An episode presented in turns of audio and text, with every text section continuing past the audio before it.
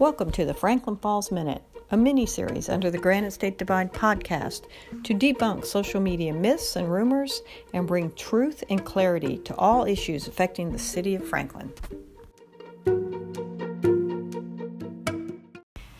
The city has recently started monthly public workshop meetings featuring a new department each month. Why are we doing that?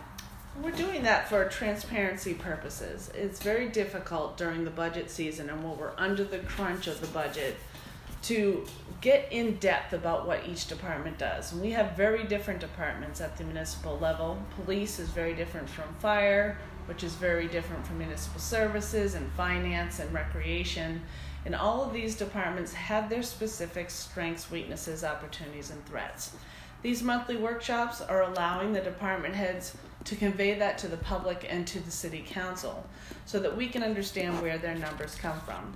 We recently did a police workshop in October and in November they will we will be doing a trash talk workshop on the 19th at 6 p.m.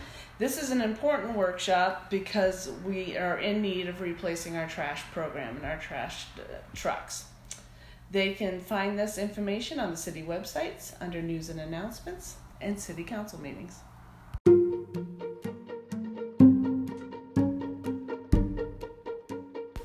You've been listening to the Franklin Falls Minute.